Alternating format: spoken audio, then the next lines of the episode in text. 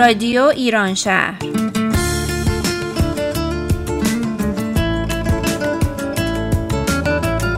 برنامه هفتگی از آمریکا. این هفته از لس آنجلس و اورنج کانتی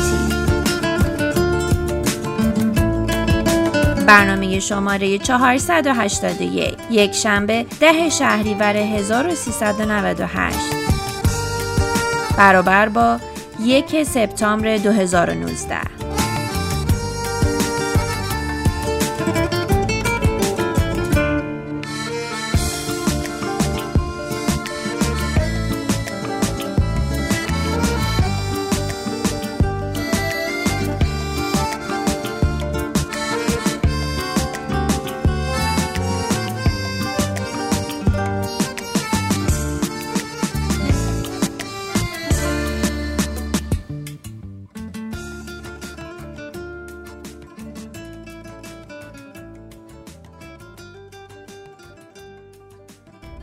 شب آرامی بود. می‌روم در ایوان تا بپرسم از خود. زندگی یعنی چه؟ مادرم سینی چای در دست. گل لبخندی چید. هدیش داد به من.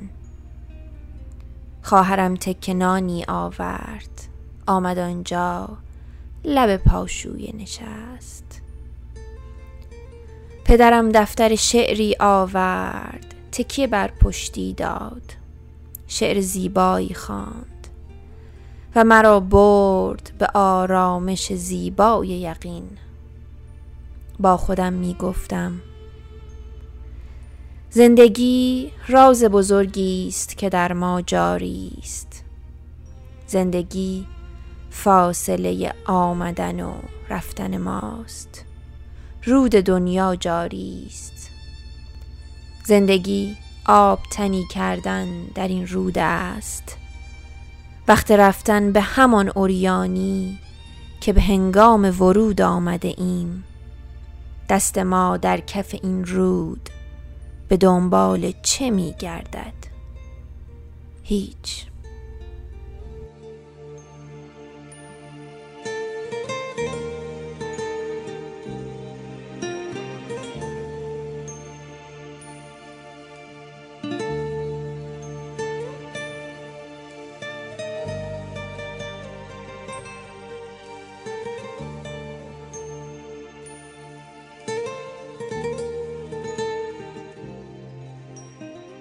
با درود خدمت شنوندگان عزیز بخشی از شعر زیبای زندگی اثر سهراب سپهری رو تقدیمتون کردم.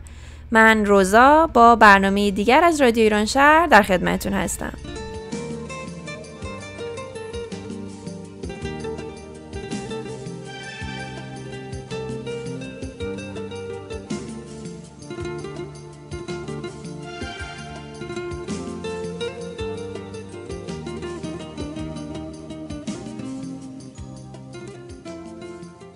دوستان عزیز امروز برنامه در زمینه مشاوره و روانشناسی از خانم لاله مهراد داریم خانم لاله مهراد مشاور و hypnotherapist از مؤسسه Joy در لس آنجلس هستند ایشون مشاوره های فردی و workshop های گروهی رو در مؤسسه Joy Self Awareness Center مدیریت می. موضوع برنامه امروز سکوت و تأثیر اون در روابط هستش. بریم و سخنرانی خانم لاله مهراد رو با هم بشنویم.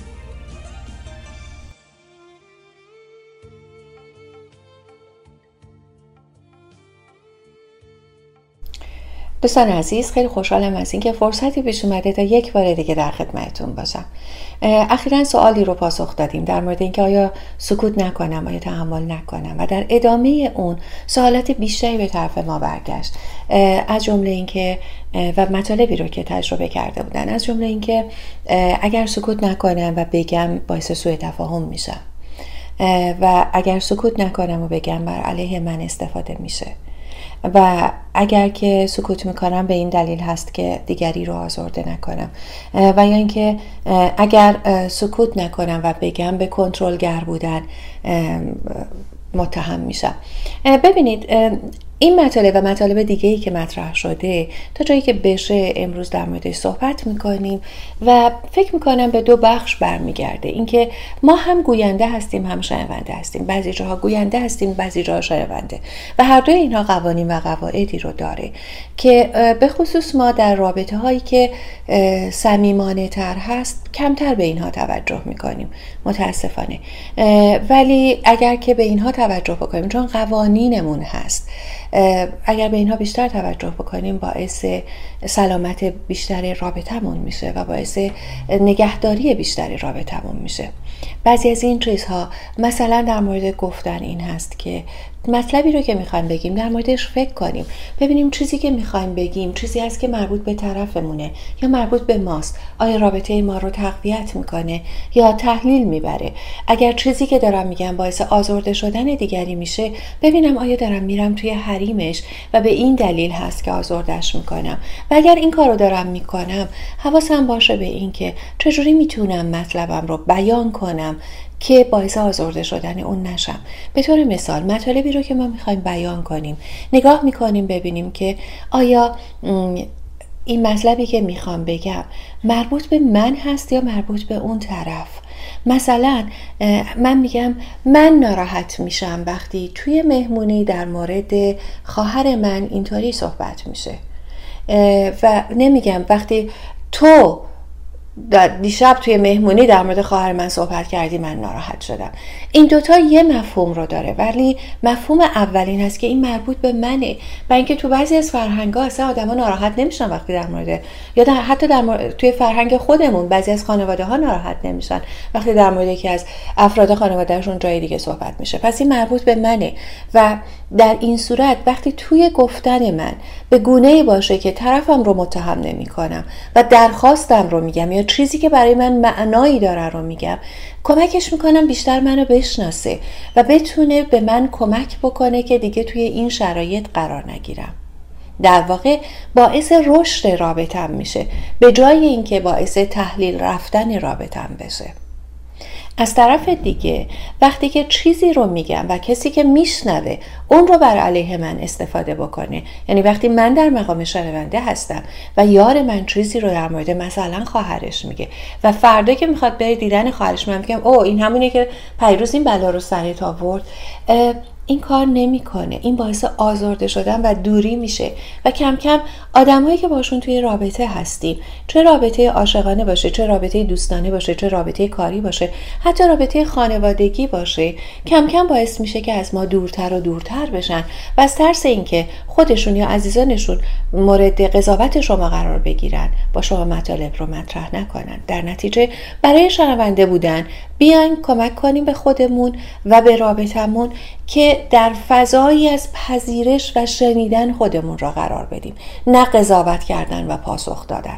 و وقتی که فردی در مورد تجربهش صحبت کرد و دفعه دیگه حتی ما ضروری می‌بینیم که این مطلب رو بگیم می‌تونیم ازش اجازه بگیریم که من اجازه دارم یه مطلبی رو بگم.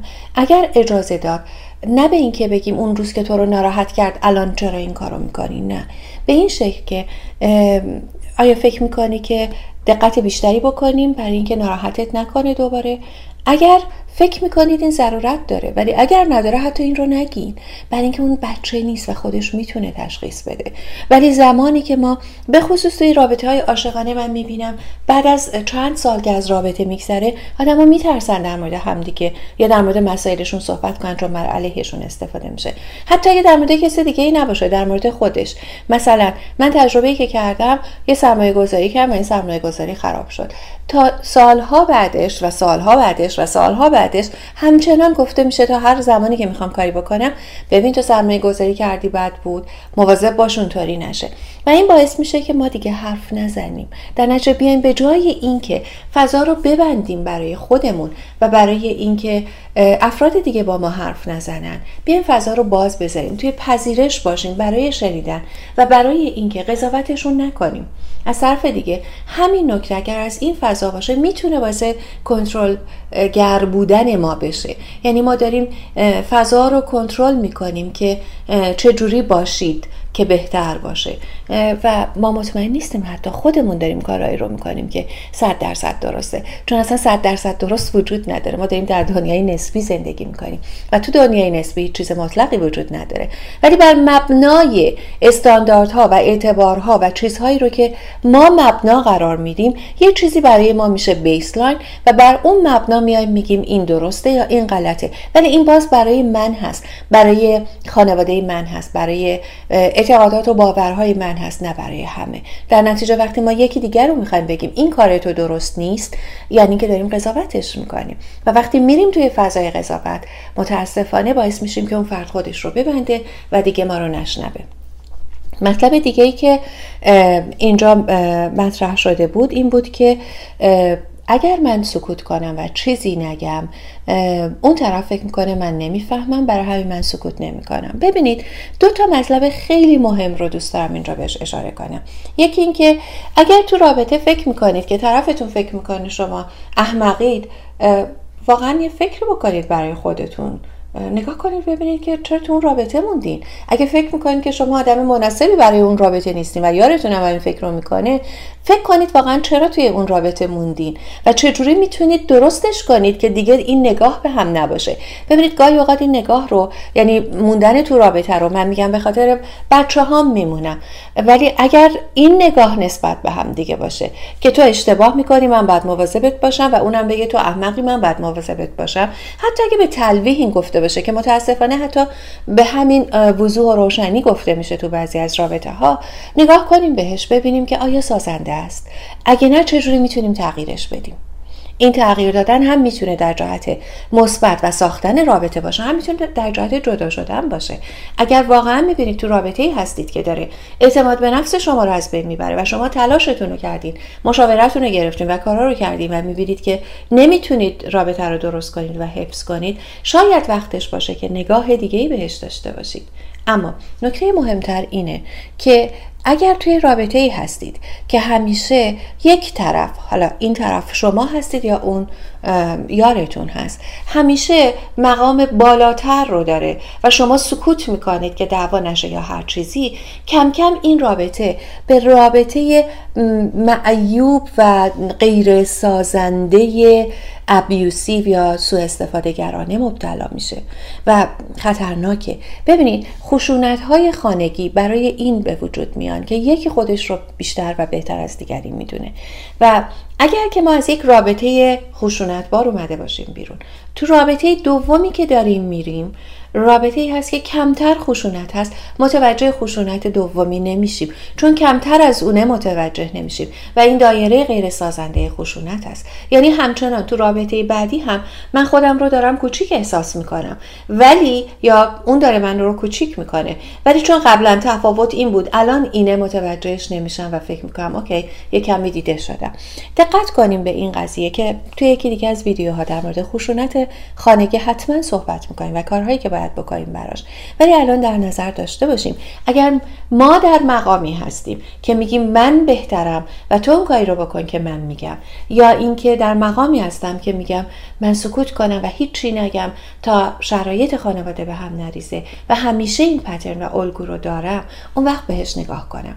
اما اگر سکوت من سازنده است برای حفظ آرامش است آرامشی که سازنده است و باعث سوء تفاهم نمیشه سکوت من و حقی رو از خودم یا کسی ضایع نمی‌کنه سکوت کردن. نشانه رشد خرد و اقلانی بودن ما هست.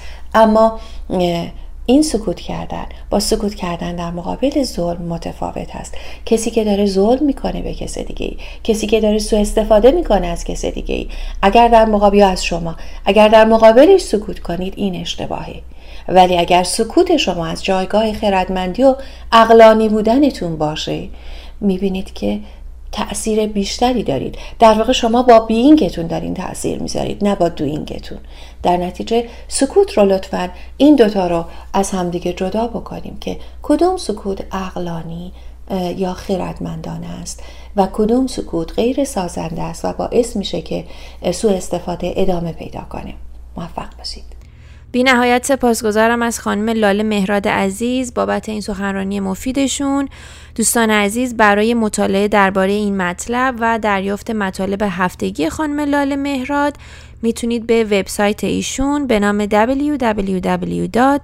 www.joy.education سر بزنید و یا به صفحات اینستاگرام و فیسبوکشون به نام لاله مهراد مراجعه کنید. همینطور پادکست مؤسسه Joy در وبسایت و اپلیکیشن SoundCloud به نام Joy Self Awareness Center در دسترس همه عزیزان هستش. با ما همراه باشید با تصنیف زیبای خوب شد اثر همایون شجریان و سهراب پورناظری عزیز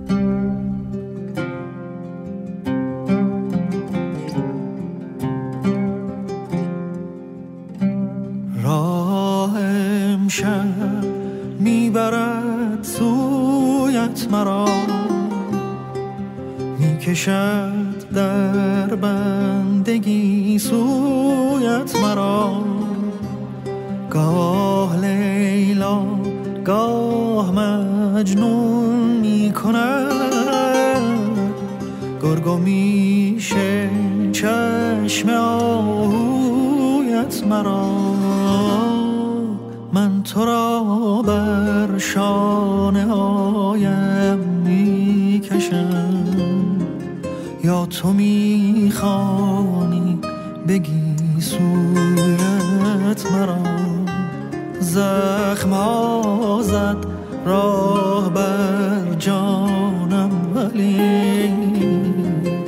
زخم عشق آورده تا کویت مرا.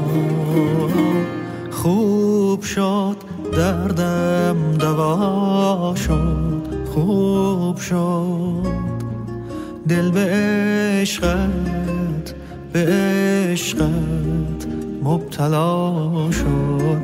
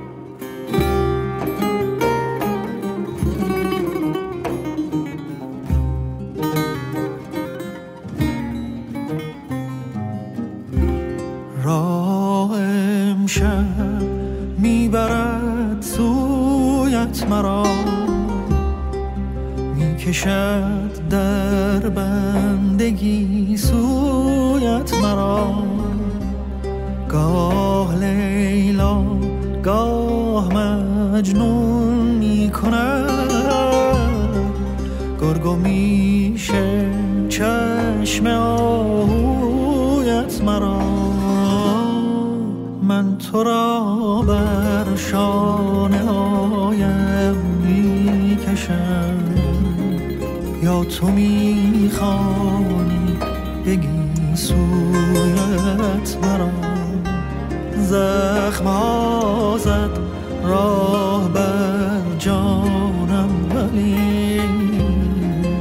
زخم عشق آورده تا کویت مرا. خوب شد دردم دوا شد. خوب شد دل به عشقت به عشقت مبتلا شد. خوب شد. خوب شد.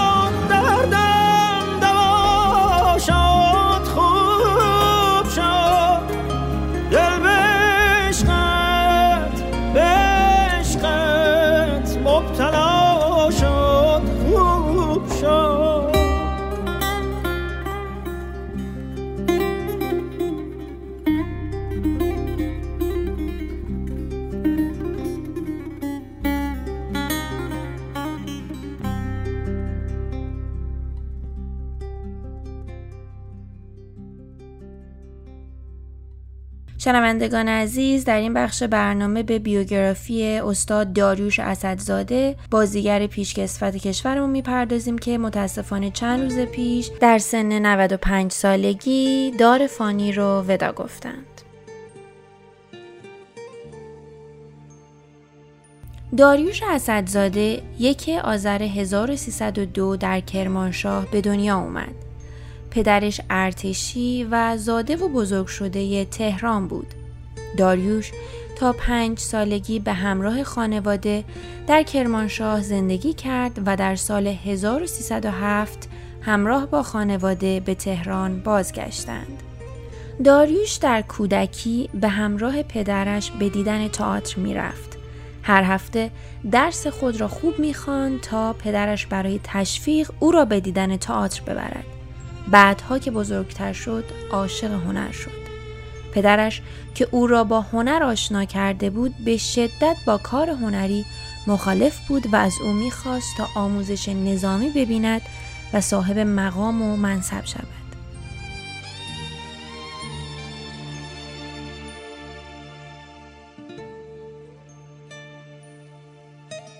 اسدزاده در جوانی ویولون مینواخت و طبع شعر داشت اما به دلیل مخالفت شدید پدرش مجبور شد موسیقی رو رها کنه. داریوش بعد از پایان دوره دبیرستان دور از چشم پدر وارد اولین دوره هنرستان هنرپیشگی شد و همزمان به خاطر پدرش به دانشگاه نیز رفت. هنرستان هنرپیشگی که زیر نظر سید علی نصر اداره می‌شد نخستین مدرسه حرفه‌ای تئاتر در ایران بود.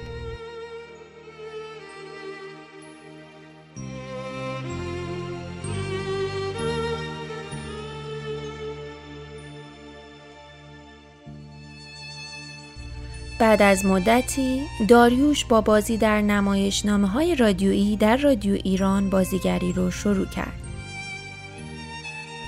پدر اسدزاده وقتی از طریق اطرافیان خبر بازیگر شدن پسرش رو شنید به جرم مطرب شدن اون رو به خونه تا مدتی راه نداد.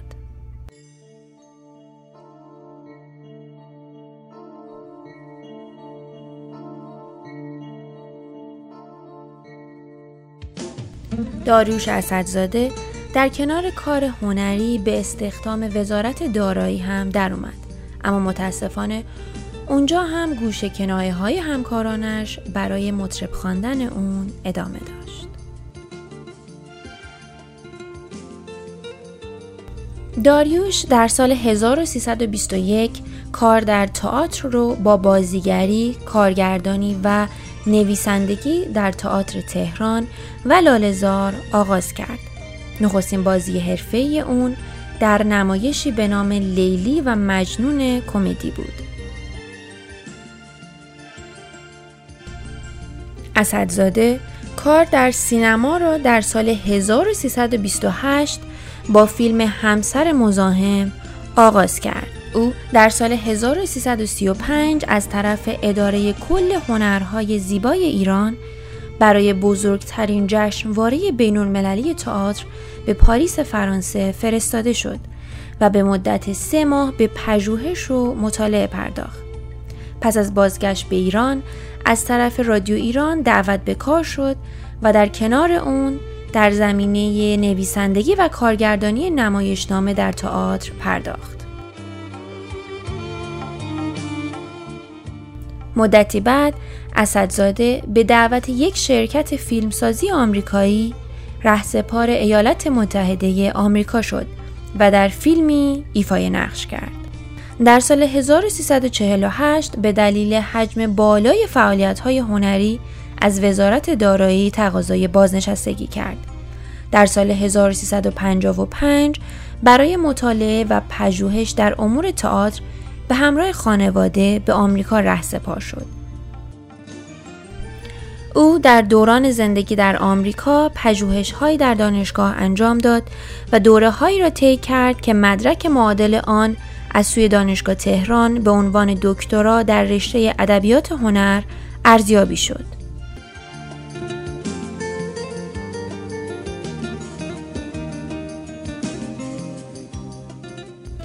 اسدزاده در سال 1365 به ایران بازگشت و بار دیگر در زمینه بازیگری در تئاتر و سینما ایفای نقش کرد.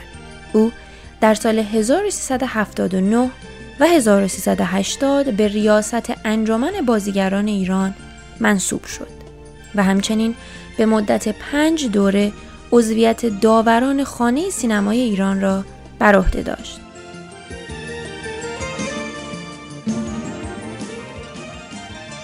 نگارش در زمینه تاریخ تئاتر از جمله فعالیت‌های مورد علاقه داریوش اسدزاده بود. از کتاب‌های اون می توان به تماشاخانه تهران سیری در تاریخ تئاتر ایران و برگ‌های خواندنی اشاره کرد.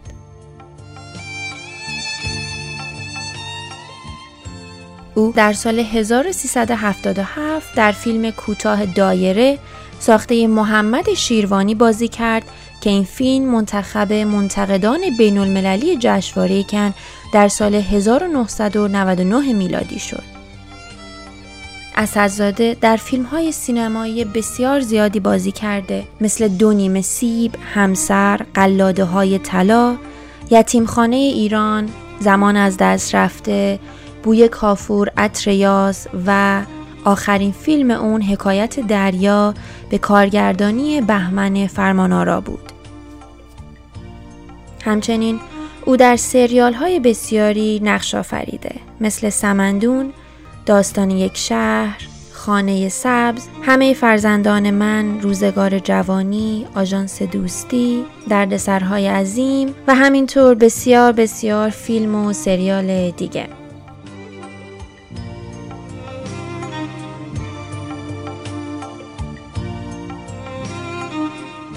داریوش اسدزاده در تاریخ 3 شهریور 1398 در سن 95 سالگی در منزل خود در تهران دار فانی رو ودا گفت. با هم بریم به بخشی از بازی اون در سریال محبوب خانه سبز گوش بدیم. یه چیزی هست که چند وقته می‌خوام بهت بگم خودتم می‌دونی خیلی سختم بوده آخه هنوزم می‌تونی به من نگی؟ نه. دلم می‌خواد بگم. من چند وقته از کاری که می‌رفتم بیکار شدم. دیگه آیدی ندارم. عزیز نمی‌دونم چی میشه. اینه همه قصه های یه مرد. من اون که فکر می‌کردم چته همیشه کار کردم. خیلی سخت باور کنم بازنشسته شدم یا از کارم بیکار یا برم تو پارک قدم بزنم. زن خیلی سخته.